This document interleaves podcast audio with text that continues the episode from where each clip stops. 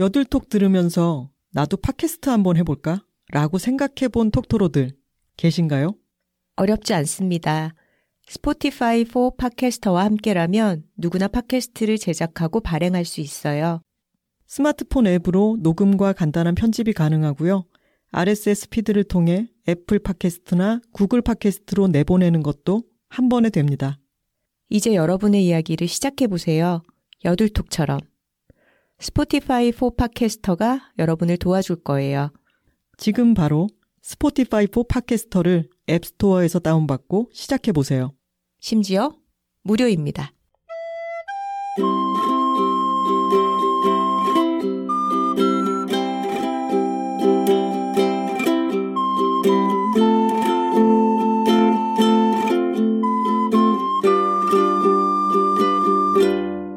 여자 둘이 토크하고 있습니다.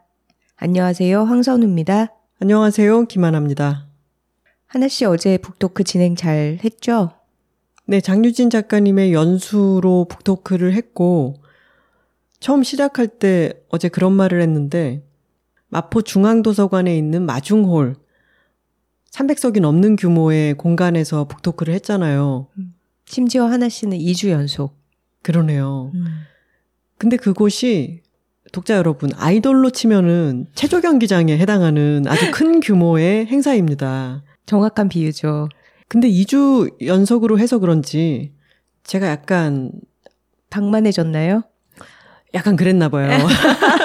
탁구를 치고 나서 집이랑 가까우니까라고 생각하고 집에서 씻고 머리를 말리는데 점점 아, 출발해야 될 시간이 벌써 다가왔구나 이렇게 되어서 선우 씨가 태워주는 차 안에서 막 머리를 털어서 말리고 이러면서 달려갔죠. 네. 근데 다행이었던 건 장유진 작가님도 차가 막혀가지고 나보다 더 늦게 왔어. 심지어. 차가 막혀가지고. 장유진 작가님 그 마포 중앙도서관이 엘리베이터가 되게 느리잖아요. 어, 맞아요. 체증 현상이 있잖아요. 음. 그래서 어 6층까지 걸어 올라오셨다는데 음. 거기에 북토크에 참여한 독자님이랑 같이 걸어 올라오게 됐다는 거예요. 어. 그래서 독자님이 인사를 하셨는데 작가님이 누구세요? 그럴 때 뭐라고 대답해야 돼? 기만합니다 이럴 수도 없고 어, 누구세요라고 묻고 나서 이제 본인도 너무 급한 상황이라 당황해서 그렇게 얘기를 했는데 나중에 생각해 보니까 아 안녕하세요라고 그렇게 음. 받았어야 되는데 실수였다라고 사과를 하시더라고요. 어, 어제 그래서 그곳 화장실에 가서 머리에 막 왁스를 바르고 있는데 어떤 독자분이 들어오시다가 멈칫 하시는 거예요. 음. 그래서 인사를 나눴는데 알고 보니까 스노볼이라고 하는 청소년 소설이 있습니다. 음, 하나 씨가 추천사를 썼었죠. 네, 그 추천사를 제가 스마트폰을 이기는 소설이다라고 어. 썼었는데 그 소설을 쓰신 박소영 작가님이 톡토로셨던 거예요. 네. 그래서 책과 함께 나중에 카드를 전해 주셨는데 음. 스노볼 토로라고 음. 해서 언젠가는 대작 작가가 되어서 작가님과 함께 북토크를 해보고 싶다 라고 써서 주셨는데 음. 대작 작가가 안 되셔도 가능하지 않을까요? 아, 이미 대작입니다. 스노볼은 CJ ENM에서 영상화가 결정이 되었고 오.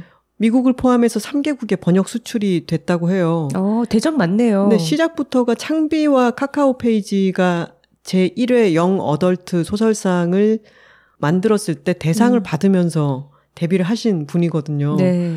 이 책은 정말 재미있고 여러분들이 어, 장유진 작가님의 연수를 다 읽고 나서 음. 또 이렇게 재미있는 스마트폰이 어디 있는지를 잊을 정도로 재미있는 책을 읽고 싶다 하신다면은 박소영 작가님의 스노볼을 읽어보셔도 아 이건 정말 영화 같아요. 음. 그리고 아주 차가운 세계가 배경이기 때문에 요즘처럼 더운 날에 읽어보시면은 좋을 것 같습니다. 네, 북토크에 저도 가서 재밌는 시간을 보냈는데요.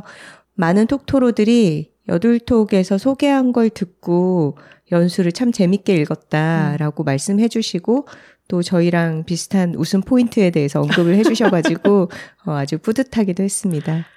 아직 연수를 읽어보지 않으신 분들은 얼른 읽어보시고 어, 저희처럼 riding crew를 다시 한번 떠올리면서 피식피식 웃는 경험을 하셨으면 좋겠네요. 어제 book talk에서도 riding crew 제목이 나오자마자 많은 분들이 막 웃으셨어요. 그러니까요. 네. 그런 웃음 코드를 공유하는 경험을 할 수 있습니다. 네. 선우 씨. 네, 하나 씨. 이번 63화 주제는 뭔가요? 이번 주에는 저희가 아주 재밌게 본 일본 드라마 한 편을 소개하려고 합니다. 브러쉬업 라이프라는 드라마입니다. 한번 갈까요? 아, 여, 아, 둘, 톡토로 톡토로 톡! 파워, 파워, 파워, 파워. 이 드라마는 왓챠에서 보실 수 있고요. 왓챠에 아직 가입을 하지 않으신 분들이라도 이 드라마를 보기 위해서 왓챠를 가입할 만하다. 저희는 이렇게 말씀드리고 싶습니다. 네. OTT 서비스 중에서 왓챠가 점유율이 높은 편이 아니에요. 음. 그런데 어, 일본 드라마 컨텐츠가 굉장히 강하고요. 음. 그리고 다른 OTT 서비스에서 좀 찾아보기 어려운 고전 영화나 B급 영화들이 굉장히 많습니다. 음. 그래서 또 왓챠를 좋아하는 분들은 왓챠만의 매니아 층이 있어요. 음. 그래서 한번 경험을 해보셔도 좋을 것 같습니다. 음. 이 드라마는 일본 드라마이고 10부작입니다. 편당 45분 정도의 길이입니다. 이 드라마는 원래 선우 씨가 먼저 보고 저한테 보라고 영업을 했었죠. 네. 근데 하나 씨가 일본 드라마를 저보다는 좀 덜 보는 편이고, 음. 어, 너무 볼거리들이 많으니까 사실 강하게 영업을 했다가 더 반발심 때문에 안 보게 될까봐 굉장히 슬며시 조심스럽게 권하는 마음 있잖아요. 하지만 음. 꼭 봤으면 좋겠다. 음. 이런 마음으로 영업을 했죠. 음. 근데 선우 씨랑 같이 있고 계속 바쁠 때는 드라마를 볼 여유가 잘 없다가 선우 씨가 스페인 여행을 갔을 때 저는 이제 혼자 밥을 먹게 되었는데 저는 밥 먹을 때 영상물 같은 거 안 보거든요. 밥 그렇죠. 먹을 때는 저는 밥에만 아주 집중하는 편인데 음. 이 드라마는 처음에 몇 편을 보고 나서 이 드라마가 참 담담하고 그리고 밥 먹을 때 옆에 틀어놔도 거슬리는 데가 하나도 없을 뿐더러 음. 뭘 먹는 장면이 곧잘 나오기 때문에 음. 밥 먹으면서 보기에 아주 좋더라고요. 음, 일본 드라마나 영화는 꼭 식사 장면이 음, 굉장히 반복적으로 나오지 않습니까? 음. 뭐 나또라든가 뭐 계란 후라이라든가 음. 이런 것들을 되게 맛있게 먹기 때문에 항상 좀 배가 고파지는 것 같아요. 보고 있으면. 음.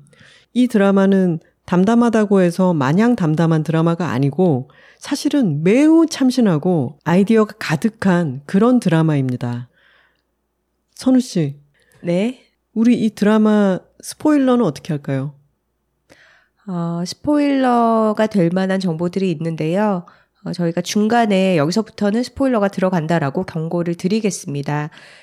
스포일러 경고 전까지는 팟캐스트를 듣고 드라마를 봐도 무리가 없는 부분까지는 공유를 해드릴 거고요. 어, 그 뒤에 좀 치명적으로 모르고 보는 게 재미있는 부분은 알려드릴 테니까 그 전까지 들으시면 됩니다. 보고 나서 그 부분을 들으시면 되겠죠. 음. 이 드라마의 배경은 일본의 소도시 기타 쿠마가야라는 곳이고요. 극 중의 설정을 보면 어, 수도인 도쿄에서 2시간 안쪽으로 음. 좀 가까이에 있는 그런 도시인 것 같아요. 음. 어, 여기에서 평생 살아온 30대 초반의 시청 공무원 콘도 아사미가 주인공입니다. 콘도 아사미는 부모님과 여동생 하루카와 함께 살고 있고요. 이 드라마가 시작되면 출근 준비를 하면서 가족들과 함께 식사를 하기도 하고 여동생인 하루카가 운전을 할 줄 알기 때문에 태워달라고 얘기하고 같이 차를 타고 가는 장면이 나오죠. 음. 이 사람은 키타쿠마가야 시청에서 일을 하고 있고 거기서 창구 업무를 보는데 사실 이런 시청 창구 업무가 민원인을 상대로 하는 거기 때문에 스트레스가 많죠. 그렇죠. 계속 와서 불만 사항을 얘기하는 민원인들에게 어, 사과하고 설명하고 하지만 뭔가 도움을 줄 수 없는 상황들도 많이 있고 그렇게 계속 스트레스가 쌓이면 점심시간에 동료들이랑 같이 밥을 먹으면서 음. 뭐 민원인이나 상사의 험담을 하면서 그걸 또 풀곤 합니다. 음. 이렇게 크지 않은 도시의 시청 공무원의 평범한 출근하는 하루를 보여주는데 대사들도 뭔가 대단히 재치 있거나 특별하거나 한 대사가 아니라 아주 평범한 대사들이 이어지고 그 중에 어떤 목소리가 이 콘도 아사미의 나레이션이 겹쳐집니다. 생각해 보니 이날이 인생의 마지막 날이었다. 음. 드라마 1회에서 벌써 인생의 마지막 날이 나온다면 우린 여기서 약간 예감을 하게 되죠. 아, 그러면은 이 생이 끝나는 게 아니라 뭔가 어떤 방식으로든 반복이 되거나 되돌아가거나 하는 전개가 나오나 보다라는 음. 걸 마음에 품게 되죠.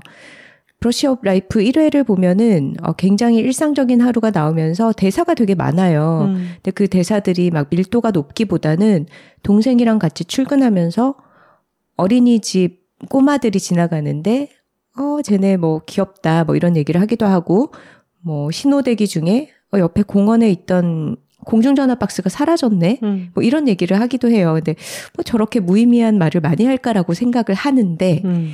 나중에 보면 그 대사 하나하나들이 다 어떤 사건들과 연결이 되고 또 복선이 되어서 음. 의미심장했다라는 거를 시청자들이 깨닫게 되죠. 맞아요. 그런 부분들이 점점 재미를 쌓아가게 됩니다.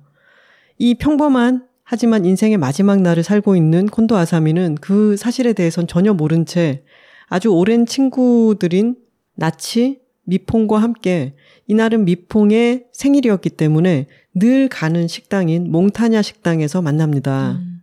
그래서 생일 축하한다는 얘기를 하고 선물을 주기도 하고요. 근데 그중 한 친구가 아참 이걸 찾아냈어 라고 하면서 그 세 명이 함께 중학교 2학년 때 찍었던 스티커 사진을 꺼냅니다. 그렇죠.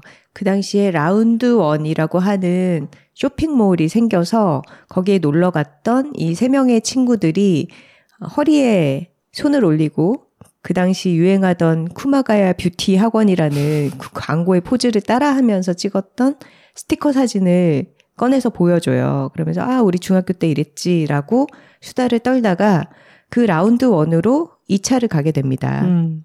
그래서 예전에 이렇게 찍었던 스티커 사진 포즈대로 사진을 찍자 하면서 지금 잠깐 딴 얘기지만 우리 중학교 때 있던 스티커 사진은 한때 유행이 엄청나다가 일단은 사라졌었잖아요. 하나 씨 중학교 때 스티커 사진 찍었나요? 저는 대학교 때 많이 찍었던 것 같은데. 아, 맞다. 대학교 때다. 대학교 때 유행했어요. 음, 맞아요. 제가 나이가 많죠? 대학교 때 그 사진 찍었을 때는 이제 뭐 해상도도 아주 낮고 색깔이 많이 날라간 그런 사진들을 찍고 다이어리에 붙이고 그랬었는데 음. 그런 유행이 있다가 완전히 사라졌었잖아요. 음. 이제 폰으로 사진을 찍게 되면서. 그렇죠. 그랬다가 최근에는 다시 인생 내 컷으로 어, 돌아왔죠. 포토이즈민이 이렇게 여러 것들이 다시 생겼을 때 음. 저희는 옛날에 어? 그때 있다가 완전히 사라졌던 그 스티커 사진이라고 생각했는데 지금은 또 그게 대단히 많잖아요. 음. 그래서 이들도 어 새롭게 업그레이드된 최신의 스티커 사진 찍는 기계에 가서 음. 예전의 포즈를 똑같이 재현하면서 사진을 찍습니다. 음, 한 20년의 세월을 건너뛰어서 맞아요. 그렇게 사진을 다시 한번 찍어보는 거죠. 그러고 나서는 노래방을 갑니다. 근데 일본 노래방은 참 우리나라 느낌과는 달랐어요. 이게 음. 드라마에서만 이런 건지는 모르겠지만 훨씬 좀 밝고 네. 쾌적하고 음식도 좀 메뉴를 다양하게 주문해서 먹을 수 있는 것 같더라고요. 음. 이 세 명이 그 라운드 원 안에 있는 노래방에 갔더니 그 노래방의 카운터에 있는 사람은 자신들의 동창이기도 한 남자 동창생인 후쿠짱이었습니다. 음. 이 남자 동창은 어, 학교 때부터 좀 인기가 있었고 끼가 많은 사람이었죠. 그래서 음악을 해보겠다고 아르바이트와 함께 병행을 해서 인디 음. 뮤지션으로 좀 공연도 하고 음반도 내보고 하다가 지금은 그것을 접은 상태입니다. 음. 그러면서 후쿠장에 얽힌 기억들을 얘기를 하죠. 우리 성인식 하고 나서 뒤풀이 여기로 오지 않았었어? 라면서 그때 음. 후쿠장이 가랑눈 노래를 불렀잖아. 그리고 그때 노래를 잘한다고 우리 서로 축혀주고 그랬었어. 음.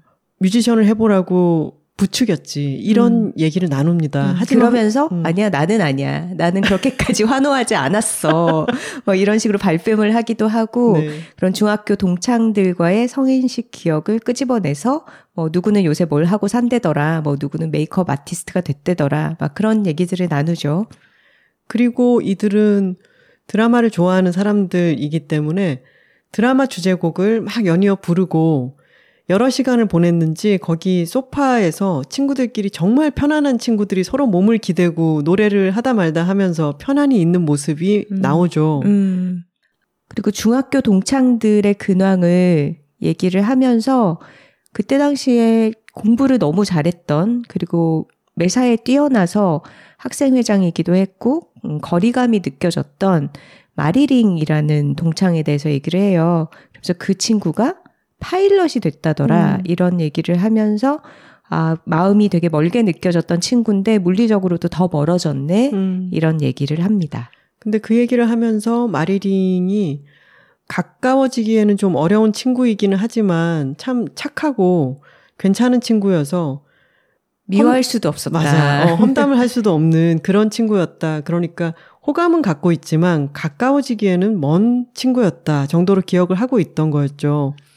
그리고 노래방을 나와서는 편의점에 갑니다. 그래서 편의점 앞에 놓여 있는 벤치에 앉아서 아이스크림을 먹으면서 수다를 떨죠. 음. 이때 수다도 약간 하나만한 얘기들처럼 들려요. 음. 우리 이렇게 지내다가 할머니 되면 다 같이 살까? 이런 얘기도 하고. 음. 근데 우리 다 동갑인데 같이 아프면 서로 돌봐줄 수 없지 않냐.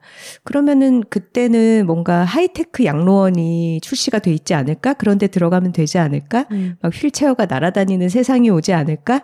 이런 정말 저와 하나 씨가 집에서 자주 하는 그런 뻘소리 아닙니까? 그런 의미 없는 수다를 계속해서 떱니다. 그렇게 영원할 것 같이 하루를 보내죠. 그런 뒤에 차 타고 갈 친구들은 가고 아칭은 좀 걸어서 가겠다며 남습니다. 그래서 뭔가를 뜯은 포장지가 그 비닐이 바람에 날아가서 그거를 주우려고 별 생각 없이 차도로 들어갔는데 그 순간 예상치 못하게 빠른 속도로 달려오는 트럭에 부딪히기 직전 장면에서 화면이 전환됩니다. 음, 눈을 떠보니 사방이 하얗고 뭔가 현실적인 물리력이 느껴지지 않는 음. 그런 백색 공간이죠. 그래서 이게 무슨 일일까? 내가 죽은 건가? 라고 인지를 할 때쯤에 눈에 들어오는 것이 하나의 하얀 테이블, 그리고 그 앞에 앉은 사무원 차림을 한 남자 한 명입니다. 마치 자기가 하던 일인 시청 공무원처럼 이 사람은 저승세계의 공무원 같은 사람이죠. 음, 그래서 아칭이 어, 저 지금 죽은 건가요? 여기 어딘가요? 이렇게 당황해서 달려가서 물어보니까 그 남자는 너무 사무적이고 친절하게 답을 해줍니다. 아, 생년월일과 성함을 써주십시오.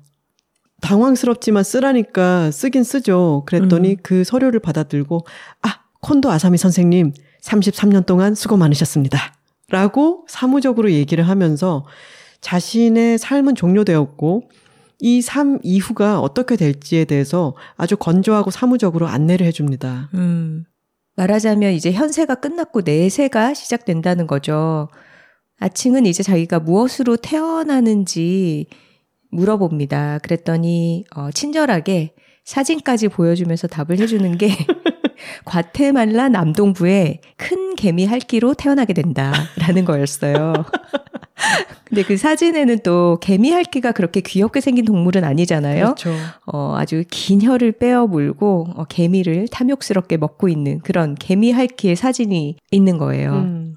본인은 당연히 인간으로 다시 태어날 줄 알았는데 큰 개미 할기로 다시 태어나는 거는 아무래도 곤란하다는 생각이 드는 거죠. 음, 그래서 왜 인간이 아닌가 했더니 덕이 부족하다는 거예요. 현생을 살면서 덕을 덜 쌓았다. 그래서 물어봅니다. 어, 그러면 현생을 혹시 다시 한번 살면서 덕을 쌓으면 어떻게 되나요? 그랬더니 내세에 뭘로 태어날지는 모르지만 그래도 현생을 한번 다시 사는 게 가능하다는 거예요. 음. 그렇다면 난 다시 살겠다 하고 현세로 돌아가는 걸 선택하죠. 그 흰 공간에서 왼쪽 문으로 나가면은 과테말라 남동부의 큰 개미 알기로 다시 태어나고 오른쪽 문으로 들어가면은 자신이 살았던 생을 다시 한번 살 수가 있습니다. 네. 그렇게 콘도 아사미의 인생 2회차가 시작되는 것입니다.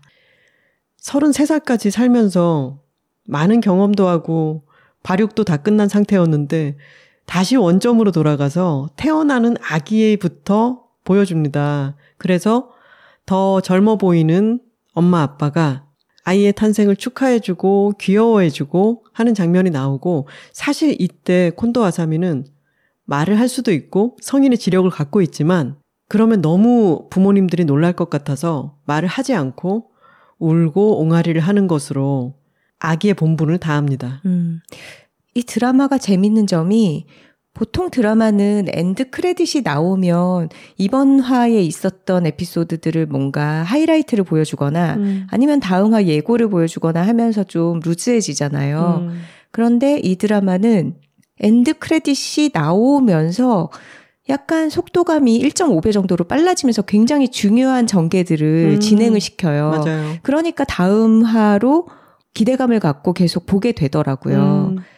아사미는 1회차 인생에서의 어떤 자신이 갖고 있던 지식이나 정보 같은 것을 가지고 덕을 쌓는데 주력하면서 어릴 때부터 굉장히 남다른 행보를 보여줍니다.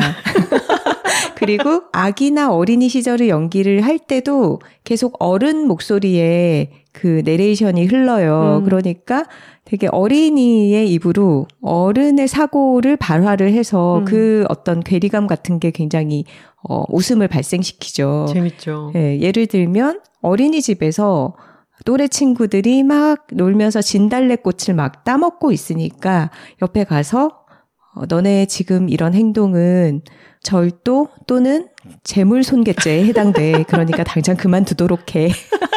이런 얘기를 하는 거죠. 아, 그러니까 선우 씨는 이 성인의 지력을 갖고 있는 아이가 그렇게 아이가 하지 않을 법한 이야기를 하는 그 포인트가 재미있다라고 말씀하신 거고 그 포인트가 재밌죠. 음. 그리고 또한 이 아이의 머릿속의 생각이 성인인 콘도 아사미의 목소리로 계속 흐르죠. 음. 그런 부분도 아주 재밌죠. 아, 그쵸. 음. 그리고 이 어린이집에 나오는 아역 배우와 또 초등학생 때 나오는 아역 배우가 진짜 너무 귀엽고 연기를 잘합니다. 음. 특히 어린이집에 다니는 시절의 아역 배우는 너무 귀여워요. 나름대로 이 어린이집에서도 덕을 쌓으려고 어떤 사건을 미연에 방지하려고 음. 노력하죠. 음. 1회차 인생 때 어린이집 친구 중에 하나가 어 매번 데리러 오는 그 친구 아버지가 어린이집 선생님이랑 불륜을 저지르면서 어, 가족이 해체되고 음. 어, 그 지역을 떠나서 이사를 가야 했던 그 사건을 기억하고 있던 아사미는 2회차 인생에서는 그 불륜 사건이 일어나지 않도록 어, 막아야겠다. 음. 그것으로 나는 덕을 쌓아야겠다라고 생각을 해요. 그래서 그 친구 아버지가 어린이집 선생님에게 자기 말하자면 삐삐 같은 음.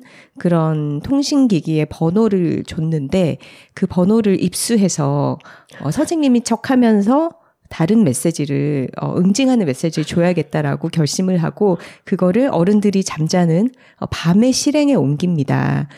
근데 이 어린이가 집에 전화기로 메시지를 남기면 수신자의 번호가 남기 때문에 음. 집에서 멀리 떨어진 공중전화까지 가서 그 메시지를 남겨요. 근데 사실 별것 아닌 행동들인데 굉장히 밤에 어두울 때 긴 계단을 어린이의 몸으로 걸어 내려와서 키가 닿지 않기 때문에 공중전화 부스에서 아주 두툼한 전화번호부를 두 개를 깔고 거기에 올라가서 동전이 없다는 걸 깨닫고 아차하며 뒤에 다시 집으로 그 계단을 다시 거꾸로 올라서 집에 가고 이런 장면들이 나오는데 이게 사실 어른이 한다고 생각하면 아무렇지 않은 행동들인데 음. 어린이가 밤에 혼자 몰래 저지른다는 어떤 상황 속에 대입이 되니까 너무 스릴이 넘치는 맞아요. 거예요. 액션 드라마가 되죠. 그렇죠. 그리고 밤에 이 아이를 발견한 경찰이 어린이 거기서 뭐 하는 거야? 라고 하면서 찾으니까 되게 몸을, 작은 몸을 막 숲풀에 숨겨가지고 차 밑으로 몸을 피하고 이러는데 정말 그 작고 느린 몸으로 그런 단순한 액션을 하는 것에서 아주 긴박한 감정이 음. 자아내집니다. 맞아요. 그 후레쉬 불빛이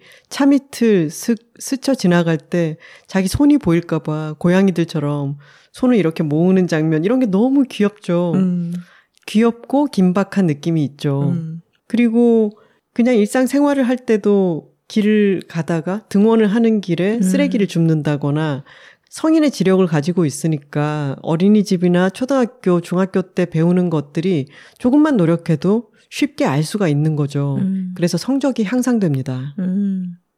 그렇게 덕을 쌓으면서 살아나가는 와중에 어, TV에서 개미 핥기 같은 걸 동물 다큐에서 보여주면 굉장히 선뜻해지기도 하고요. 그리고 나치와 미퐁을 만나게 되죠. 음. 그래서 셋은 친한 친구가 되고 드라마 클럽이라고 하는 것을 결성합니다. 음. 이 드라마는 사실 일본에서 방영되었던 드라마들을 잘 알고 있는 사람이라면은 훨씬 더 재미있게 즐길 수 있겠다는 생각은 들었어요. 음. 물론 그걸 몰라도 재미있게 즐겼지만 예전에 있었던 드라마에 대한 언급이 종종 있고, 음. 그리고 그 드라마 주제곡이 삽입되기도 하죠. 맞아요. 굉장히 많은 드라마가 언급되는데, 일들을 아주 잘 알지 못하는 저에게도 뭐 굉장히 친숙한 제목들, 뭐 고쿠센이라든가 러브 제너레이션, 그리고 뭐 춤추는 대수사선, 뭐 비치 보이스, 뭐 이런 드라마들이 언급이 되고, 이 초등학생들이 어, 나름 어디서 들은 말을 활용해 가면서 왜 그런 밈도 있잖아요. 그 말 자주 사용하시는 거 보니까 알게 된 지 얼마 안 됐나 봐요. 이런 말 하잖아요. 근데 이들에게는 정말 그게 현실인 거예요. 그래서 어린 아이들이 카타르시스라는 말을 처음 배우고서 음. 그거를 아무데나 사용을 하는 거예요. 너무 있어 보이죠, 카타르시스. 이 드라마에는 카타르시스가 있었다. 근데 그리고 어느 순간부터 카타르시스라는 단어의 뜻을 잘못 기억을 해서 이목구비라고 해야 되는 곳에 전부 카타르시스를 사용해서 뭐 다케노우치 유타카의 카타르시스가 뛰어났다. 카타르시스가 또렷하다. 뭐 이런 식으로 사용하는 것도 참 재밌습니다.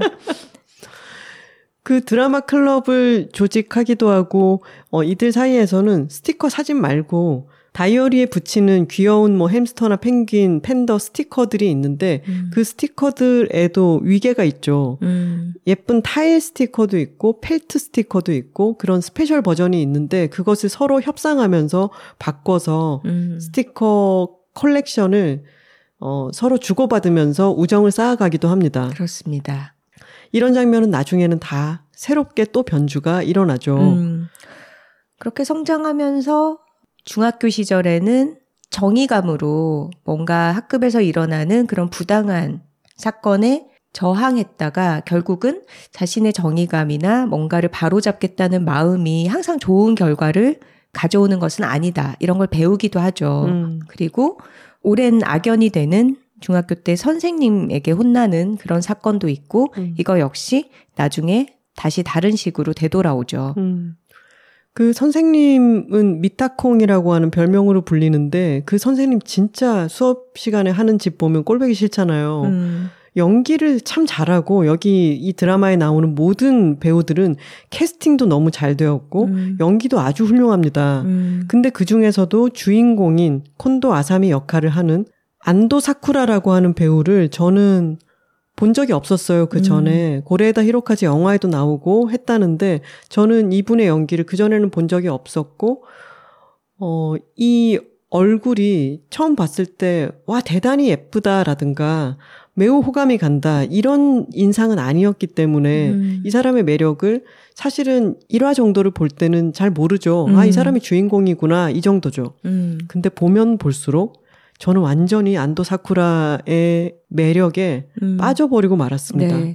연기도 인생의 회차를 거듭하면서 매번 조금씩 다른 맞아요. 디테일로 하고 그리고 여기서의 스타일링도 굉장히 훌륭했어요. 음.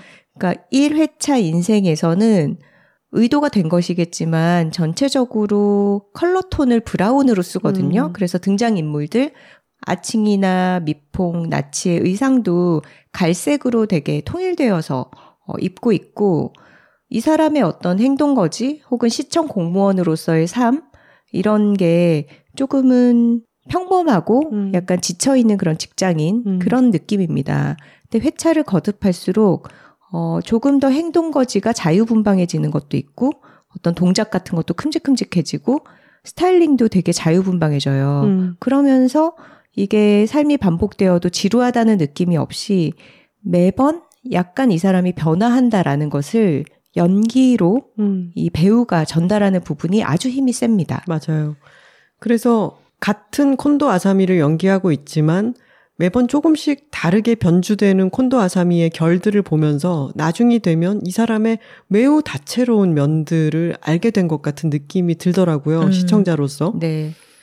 그리고 배우 외에도 음악이 또 아주 훌륭하죠. 음악이 정말 훌륭합니다. 음, 일단은 드라마 주제곡들, 기존의 드라마 주제곡들을 많이 써요. 그런 것들이 중요한 장면에서 어, 차용되어서 사용이 되기도 하고, 그리고 오리지널 스코어의 경우에는 폭스 캡처 플랜이라는 팀이 참여했다고 크레딧에 나오더라고요. 음. 그래서 찾아봤더니, 어, 일본의 피아노 재즈 트리오이고, 이들의 음악이, 어, 여러 장면에서 쓰이는데, 어, 굉장히 리드미컬 하면서 좀 신선한 그런 느낌을 부여합니다.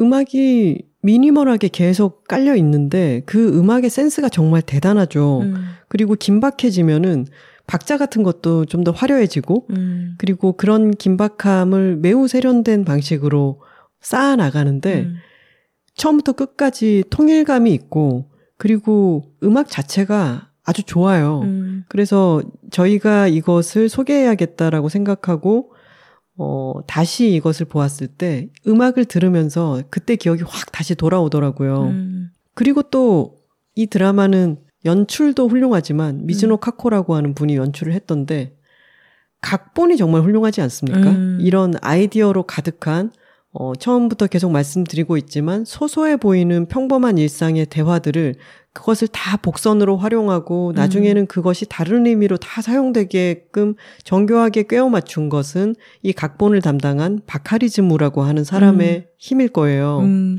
원래 개그맨 음. 출신이고 MC로도 활동하면서 드라마 각본을 많이 쓴 사람인데 굉장히 여성들끼리의 일상 대화를 쓰는 데 있어서 뭔가 어색한 게 하나도 없고 정말 되게 자연스럽게 흘러가는 것들을 너무 잘 풀더라고요. 저는 당연히 여성이 썼을 거라고 생각했어요. 음, 근데 아니었고 또 한 번 더 놀라운 것은 음. 이 사람이 직접 출연한다는 사실이었죠. 네.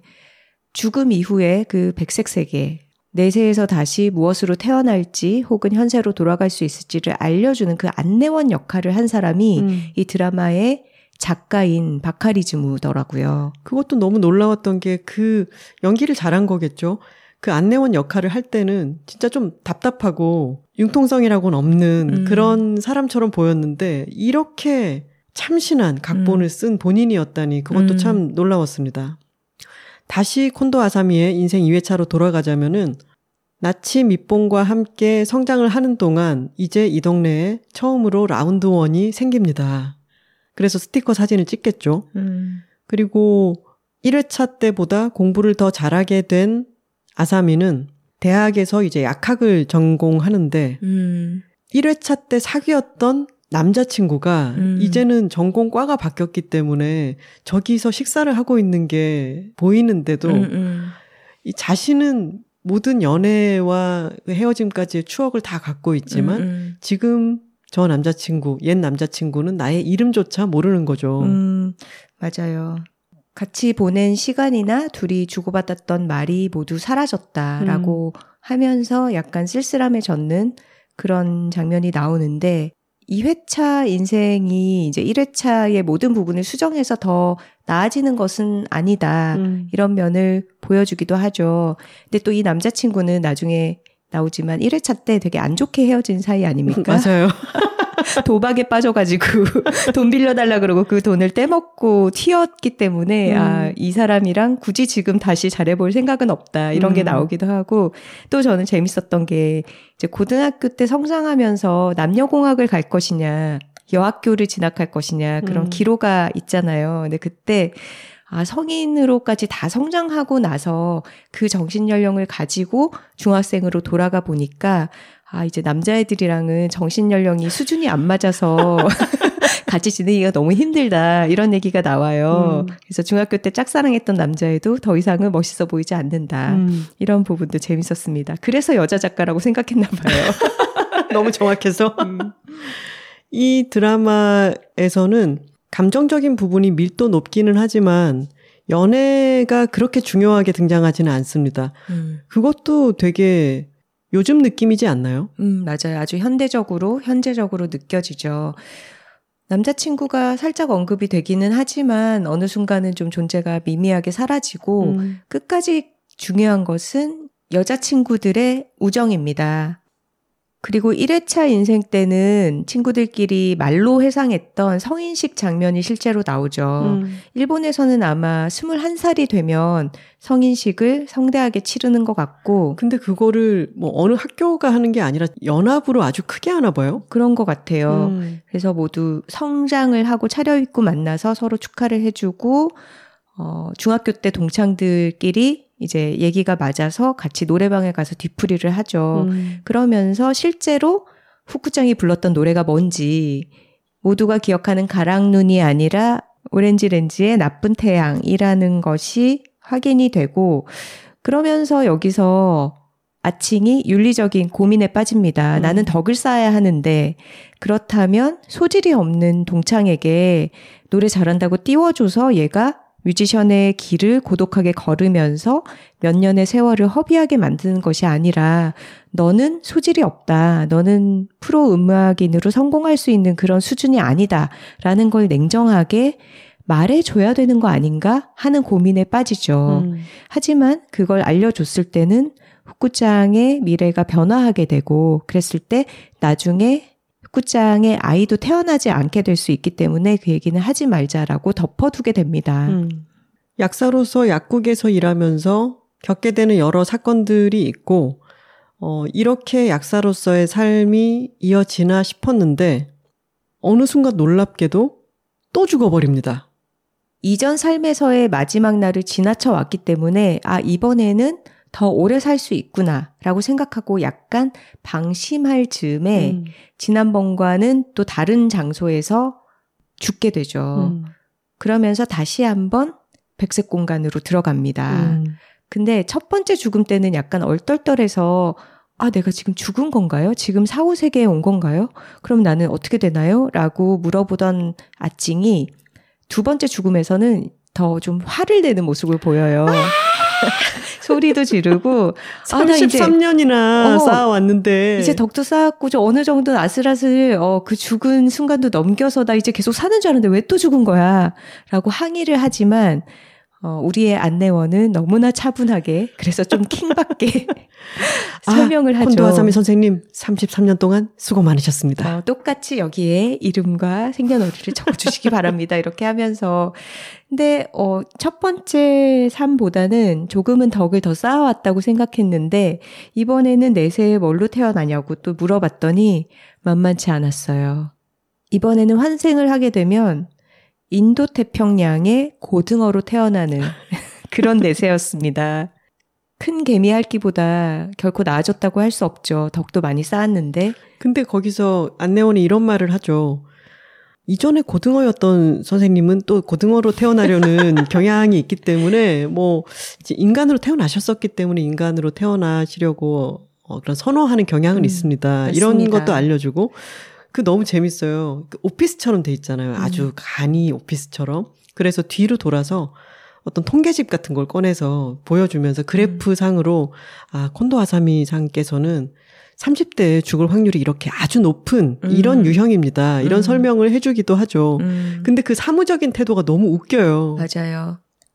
아사미의 1회차 인생 때 보면은 그 시청에 와서 되게 항의하는 사람들이 많고 담당 공무원에게 되게 격렬하게 멱살을 잡거나 막 화를 내거나 하다가 옷이 찢어지는 경우들이 있기 때문에 갈아입을 셔츠가 항상 뒤에 이렇게 갖다 놓는 사람들이 있다라는 게 언급이 되거든요. 음. 근데 이 사후 세계 안내원의 뒷자리에 보면은 죽은 사람들에게 보여주기 위한 다양한 자료집들과 더불어서 흰 셔츠가 음. 놓여 있어요. 그걸 보면 이 사람도 굉장히 많이 항의를 당해왔다라는 것을 알 수 있죠. 음.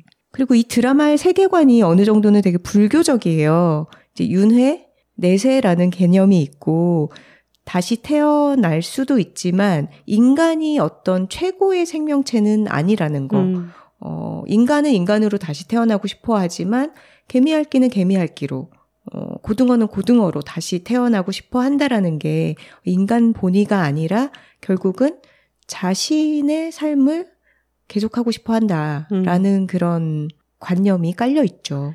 맨 처음 시작할 때도 이렇게 평범한 날이 나의 인생의 마지막 날이었고, 이렇게 허무하게 끝난단 말이야? 라는 생각이 들면은 다시 살고 싶은 생각이 들겠죠. 음. 저희가 여러분들께 콘도 아사미가 몇 회를 다시 사는지를 말씀드리지는 않겠지만 2회에 이어 3회차도 이어집니다. 3회차에서 아사미는 드라마 PD가 됩니다. 근데 이때가 참 재밌죠. 약사일 때도 조금 느낌이 바뀌지만 음. 이 안도 사쿠라가 연기하는 이 스타일이 음.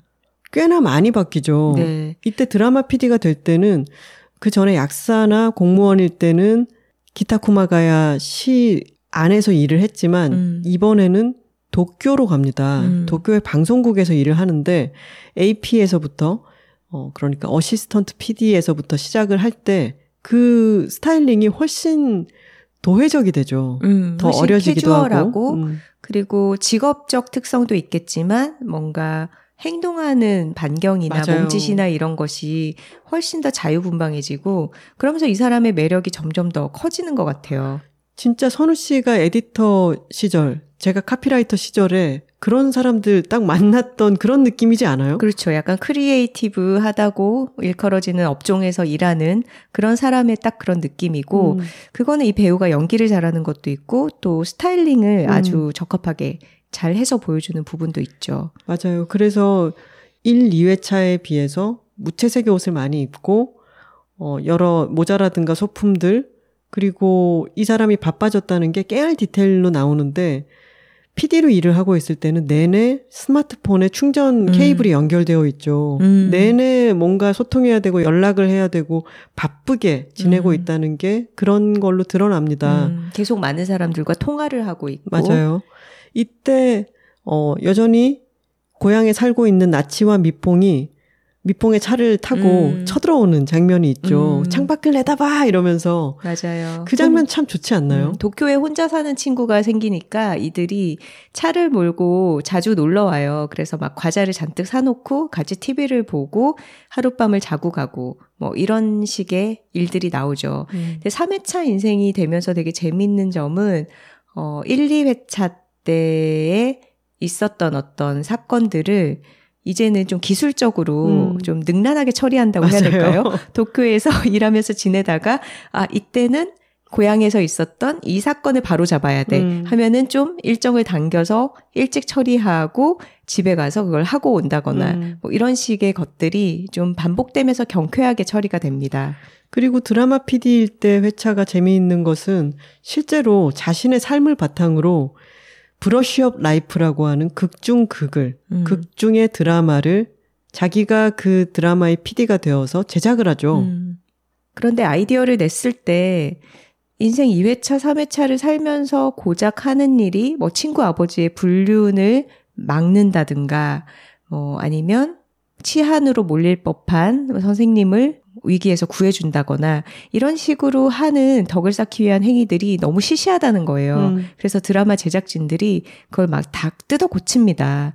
적어도 사람 생명은 구해야지 이러면서 뭐 죽을 위기에 구한 친구의 생명을 구한다. 아니면 굉장히 많은 사람들이 사고를 당할 수 있는데 거기서 영웅이 되어서 그들을 구출한다. 이런 식으로 드라마 신업을 뜯어 고치는 거예요. 그래서 원형은 하나도 남지 않게 되어버립니다. 음. 막 방탄조끼를 입고 총알을 맞고 누구를 쏘고 뭐 이런 이야기들로 전개가 되어서 이 우리가 실제로 지금 보고 있는 브러쉬업 라이프와는 전혀 다른 드라마가 결과물로 나오게 되죠. 그렇죠. 자, 여기서 음. 이제부터는 스포일러가 포함되어 있습니다. 후반부에 중요한 정보를 모른 채로 보시고 싶다 하는 분들은 여기서 끄시면 됩니다. 그리고 드라마 보고 나서 다시 들어주세요. 그럼요. 여기까지 들었으면 드라마 보고 나면 다시 한번 들으셔야죠. 그럼요. 끝까지 시원하게. 음. 아, 이제 다 얘기해도 된다고 생각하니까 너무 후련해요. 시원하게 얘기해 보자고요. 네, 시원하게 얘기하겠습니다. 방금 드라마 제작할 때에 원형이 남지 않게 뭐 친구를 구한다든가 그런 정도는 해야 되는 거 아니야? 죽음을 구해낸다든가 이런 이야기들이 허무맹랑하게 전혀 동떨어진 이야기의 드라마가 되는 데서 끝나는 줄 알았는데 음. 드라마의 후반부로 가게 되면은 그것을 실제로 실행하게 됩니다. 어, 이게 복선이고 예고였죠. 그러니까요. 자, 드라마 PD로 3회차 인생을 살았던 아사미는 이제 드라마가 완성되어서 그것을 친구들과 같이 본방을 사수하려는 시점에 너무 안타깝게 그때 또 인생을 끝마치게 됩니다. 그래서 지금까지 일어났던 것을 다시 한 번 더 반복하면서 어, 그 다음 인생을 또 살게 되는데요. 음, 참고로 말씀드리자면 3회차 인생이 끝났을 때 내세로 어, 지목받은 생명체는요. 홋카이도 보라성게입니다. 고산도에서는 앙장구라고 불리는 바로 그것이죠. 근데 그때 너무 웃겼던 게 성게 알을 이제 보이게 그러니까. 열어놓은 사진을 보여줬잖아요. 어, 그러니까 왜 생명체로 살아가는 모습이 아니라 음식으로 식재료로, 식재료로 다듬어진 모습을 보여주냐. 거기서 굉장히 화를 내죠 아사미가. 그 다음에 이어지는 회차에서는요. 놀랍게도 나치 미폰과 친구가 되지 않습니다. 음, 그 이유는 아사미가 지금까지 3회차 인생을 열심히 나름 살았음에도 불구하고 인간으로 내세에 태어나지 못한다는 사실을 알고 어, 굉장히 결심을 다시 한 거예요. 이 정도의 어떤 소소한 덕으로는 미치지 못하는구나라고 깨달아서 약간 인류를 구할 만한 그런 정말 대단한 업적을 쌓아야지 내가 인간으로 다시 태어날 수 있겠다 싶어서 좀 훌륭한 사람이 되기 위해서 바짝 공부를 하게 되는 거죠. 그래서 지금까지 해왔던 쓰레기 줍기, 뭐 불륜 방지, 어, 그리고 어린 아이들에게, 어, 어른스럽게 뭔가를 친구들에게 양보하기, 이런 것들은 똑같이 루틴을 반복하면서 이번에는 아, 정말 제대로 공부를 해야겠다 해서 1등을 놓치지 않습니다. 근데 초등학교 때부터 그렇게 1등을 위한 삶을 살다 보니까, 어, 방과 후에 친구들과 드라마 얘기를 하면서 놀던 드라마 클럽에 가담을 하지 못하게 된 거죠. 저희는 드라마를 보면서 3회차가 반복되는 동안 나치와 미퐁은 이 콘도 아사미가 도쿄로 멀어져도 계속 우정을 유지하는 모습을 보아왔기 때문에 아 이런 인생도 가능했던 거구나 나치와 미퐁과 친구가 되지 않다니 어 이건 음. 너무 서운한 걸 이런 생각이 들었습니다. 음, 그렇죠. 친구들과 멀어진 것의 어떤 대가로 아사미는 아주 공부를 잘해서 의대에 진학을 하죠. 음. 그리고 의학 연구원으로 4회차 인생을 삽니다. 음. 근데 이 연구원 인생에서는 중요한 의학적 발견을 해내서 덕을 제대로 쌓기 위해서 아주 연구실과 집을 반복하면서 그렇게 열심히 살아가는 모습을 보여요. 근데 이 연구원 생활의 또 재미있는 점이 실험실에서 모두가 다 같이 현미경을 사용하잖아요. 근데 이 현미경을 사용하고 나서 제자리로 돌려놓지 않는 사람들이 있는 거예요. 근데 아사미는 항상 쓰고 제자리에 돌려놓죠. 그러면서 선배랑 그런 대화를 나눠요. 이 현미경을 쓰고 제자리에 돌려놓지 않을 정도의 급의 사람이 되려면 정말 위대한 사람이어야 하지 않겠느냐. 이러면서 이제 예로 들었던 인물 중에 한 명이 오타니 쇼헤이. 야구 선수 오타니 정도 되면은 이 현미경 자기 맘대로 써도 된다. 음. 하지만 우리는 평범한 사람이니까 그러면 안 된다.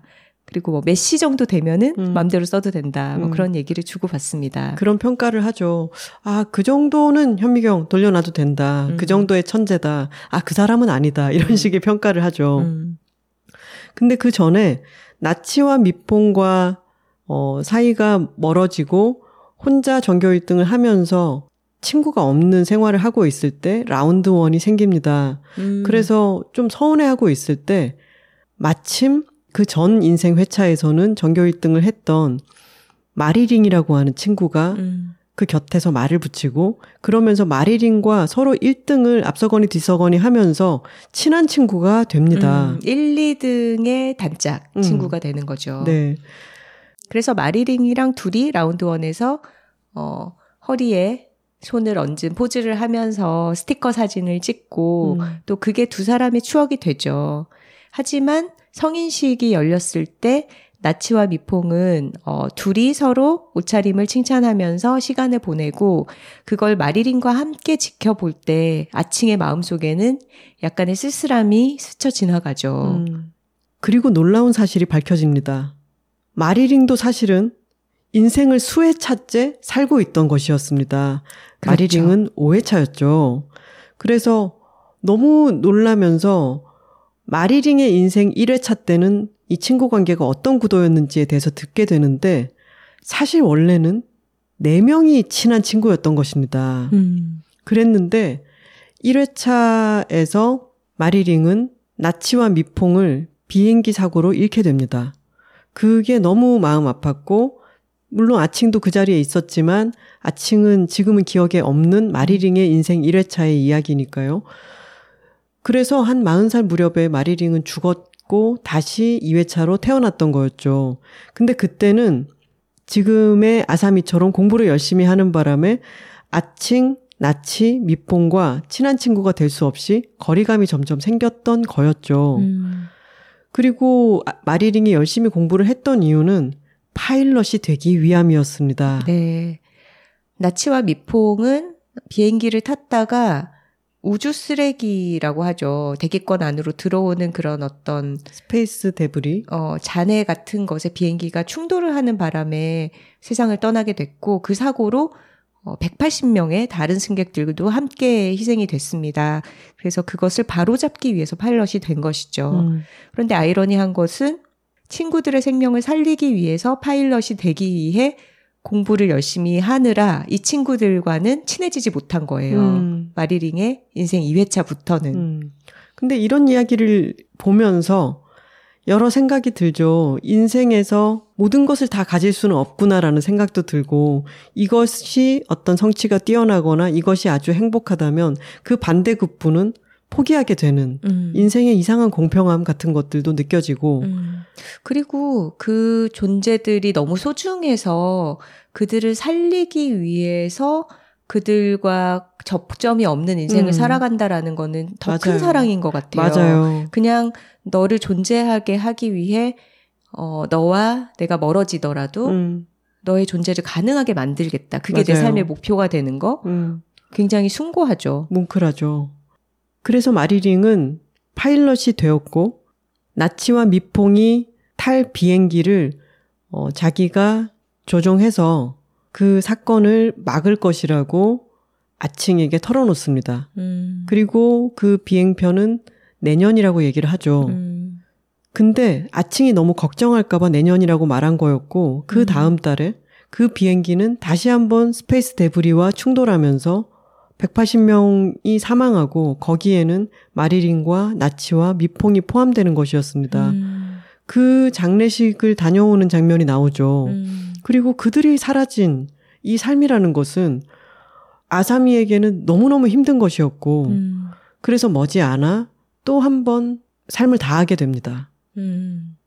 아칭이 말하자면 4회차 인생에서는 가까워지지 않았지만 이전 3회차까지의 인생에서 너무나 소중하게 생각하고 있는 두 친구인 나치와 미퐁 그리고 4회차 인생에서 서로 인생을 다시 살고 있다는 걸 털어놓으면서 다시 한번 우정을 쌓았던 마리링 이 세 명의 친구를 한꺼번에 떠나 보낸 거죠. 음, 그리고 그 허탈함에 젖어서 장례식에 다녀오는 아칭을 보면서 아칭은 아마도 인생 1회차 때 두 친구를 한꺼번에 떠나보냈던 음, 그 기억이 자신에게 지금 남아있진 않지만 음, 그 기억을 갖고 계속 삶을 되풀이하면서 그 일을 막기 위해 애쓰고 있는 마리링의 마음을 짐작하면서 한 번 더 그렇게 이 친구와 깊숙하게 포개지는 경험을 했을 것 같아요. 음, 그리고 사회차의 인생이 끝났을 때 아칭은 그 사이에 인류에게 도움이 되는 의학적 발견, 연구 결과도 발표를 했기 때문에 이번에는 드디어 인간으로 태어날 수 있다는 통보를 받게 됩니다. 그러니까 안내원 앞에서 왼쪽 문으로 나가면은 다른 사람으로서 새로운 인생을 살아가게 되는 것이었죠. 음, 말하자면 자기가 네 번이나 다시 살면서 이루고자 한 목표를 이룬 거잖아요. 근데도 아사미는 다시 물어봅니다. 내가 콘도 아사미로도 다시 태어날 수 있나요? 라고 물었더니 안내원이 이렇게 대답을 하죠. 태어날 수 있습니다. 하지만 마지막입니다. 음. 왜냐하면 마지막에는 알려주게 되어 있는 것이 원칙이기 때문에 음. 지금은 알려드립니다라고 하는 거예요. 그래서 새로운 인생을 살 수 있는 기회를 뒤로하고 아사미는 다시 한번 오른쪽 문을 열고 다섯 번째 삶을 새로 시작합니다. 다섯 번째이자 마지막 인생이죠. 그래서 이런 대사가 나옵니다. 마지막이라고 하면 소중하다. 음. 맨 처음에 자신의 삶이 그렇게 허무하게 끝나버릴 줄 몰랐던 그 삶을 생각하면 지금의 마음가짐은 완전히 다르겠죠? 맞아요. 그리고 여둘톡에서 소개하기 위해서 이 드라마를 두 번째로 정주행을 했더니 정말 1회차 인생 때와 5회차 인생 때 안도 사쿠라가 보여주는 연기의 톤이 음, 굉장히 다르더라고요. 맞아요.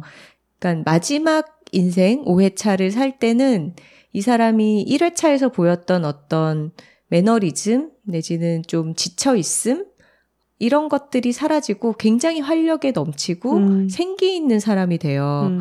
근데 그것은 뭐 이전에 했던 직업적 특징 이런 것과 관계가 있다기보다는 이번이 마지막이기 때문에 모든 것이 소중하고 음. 그 하나하나를 굉장히 살아 움직이면서 대면하는 거죠. 음. 그게 매 장면마다 느껴집니다.